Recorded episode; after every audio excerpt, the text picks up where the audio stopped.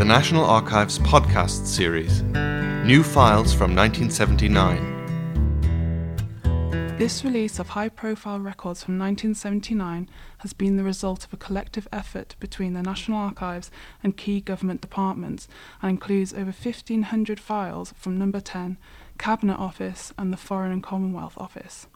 These 1979 files provide a fascinating insight into government 30 years ago, and by increasing our understanding of the past, we see many recurring themes, for example, the economic crisis, cuts to civil service, and trade union strikes. The National Archives' key role is to work with government departments to manage their information from the moment it's created to its transfer and release into the public domain and to preserve it for future generations. The remarkable stories of 1979 we've discovered are a testament to this work, and a selection of files are available to download for free on our website until the end of January 2010. Here's Mark Dunton, Contemporary Records Specialist, to explain more.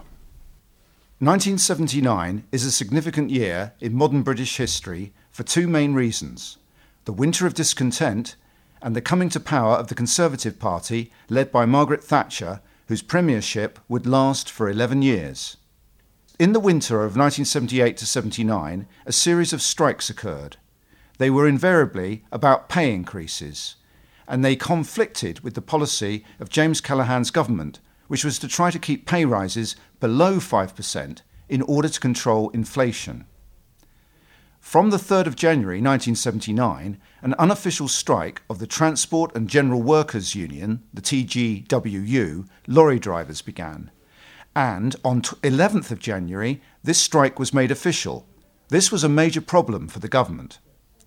A Prime Minister's Office file about the road haulage dispute shows the extent of the difficulties. Striking drivers picketed the firms that continued to work, a practice known as secondary picketing. There was much concern that essential supplies, including oil and supply of food to the shops, would be put in danger. Troops were put on standby to take over the driving of the lorries, and the government was on the verge of declaring a state of emergency.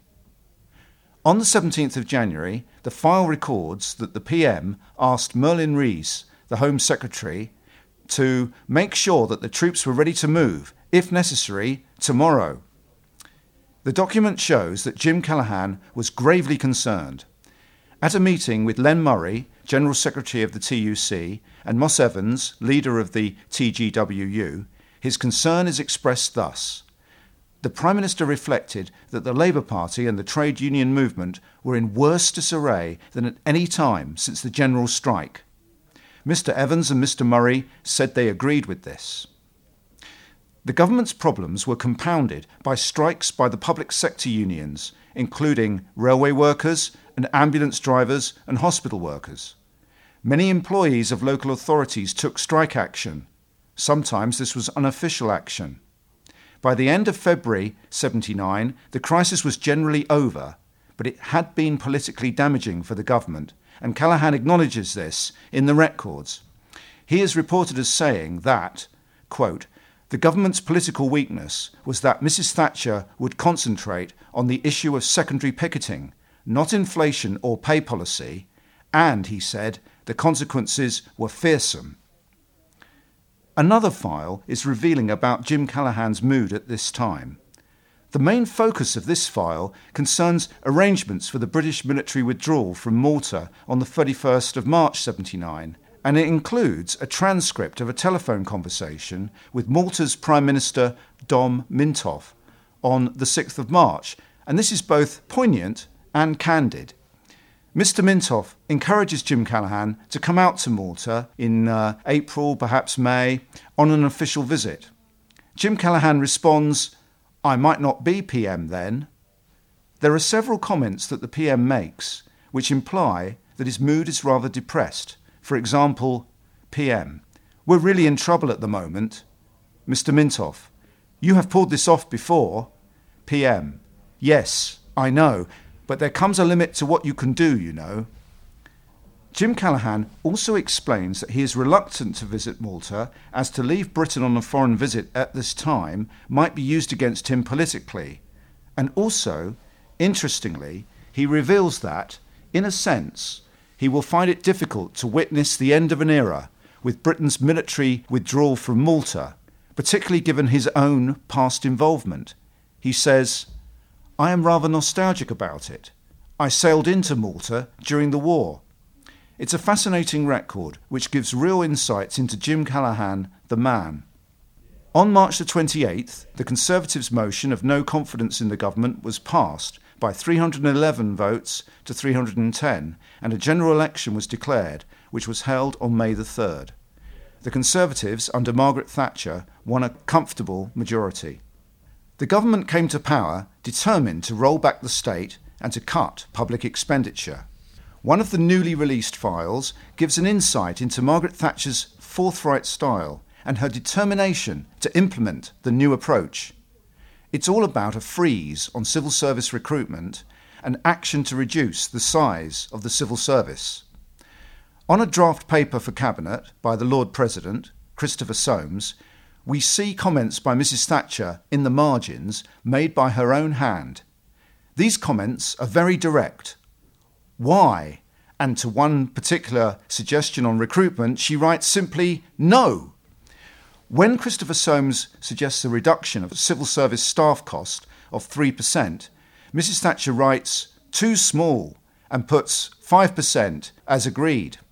But the file also reveals how this policy ran into difficulties. The opposition to deep cuts coming from her government's own ministers. Geoffrey Howe, Chancellor of the Exchequer, argues that he needs a good level of staffing to collect tax revenues. And Francis Pym, Secretary of State for Defence, argues that defence has already borne the brunt of cuts recently and should not suffer further significant cuts. Mrs. Thatcher continued to press for reductions. As mentioned, Margaret Thatcher brought a new, forthright style to the Premiership, and as Britain's first female Prime Minister, she was determined to be treated as an equal in the male dominated world of politics. And this applied to the international stage as well as the domestic one, as we see from a file concerning the Tokyo Economic Summit. Here we see reactions to a Japanese report that when Mrs. Thatcher attended this economic summit, scheduled for June 79, 20 karate ladies would attend her. The Cabinet Secretary, Sir John Hunt, made it clear that Mrs. Thatcher wanted no special treatment. Sir John said that Mrs. Thatcher will attend the summit as Prime Minister and not as a woman per se, and he was sure that she would not want these ladies. The memo goes on.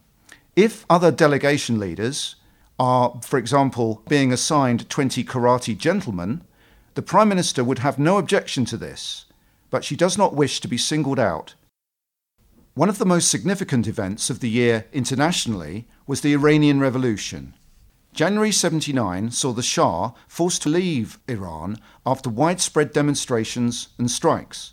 On the 1st of February, Ayatollah Khomeini returned to Iran following 14 years of exile, and he proceeded to establish an Islamic Republic. Several files have been released about the situation in Iran and the implications of the revolution. These files include some interesting revelations about the Shah's search for refuge and Britain's involvement in this aspect. Through intermediaries, it becomes clear that the Shah would like to seek refuge in Britain. He has an estate which he wants to return to. And the British government do find this a very difficult issue to wrestle with. Jim Callaghan's comments are not unsympathetic to the Shah's plight, but on the other hand, he is being heavily influenced by realpolitik considerations. And so Jim Callaghan writes I dislike giving the Shah a rebuff on humanitarian grounds, but he is an intensely controversial figure in Iran, and we must consider our future with that country. Would it be possible to wait a while and see how the new government settles down, and then we can approach them for their reactions? They know he must live somewhere, and it could be a matter of for discussion between the new Iranian government and ourselves. But we can't approach them for some time yet. He will need to make interim arrangements. The Shah found this, of course, a very difficult time as several countries shut their doors to him. And by April 1979, he arrived in the Bahamas, and a secret mission was sent by the British to speak with the Shah and explain the reasons why it would be difficult for the Shah to enter the UK and to seek permanent residence there. So these files do show us many interesting aspects to do with the Iranian Revolution in that year.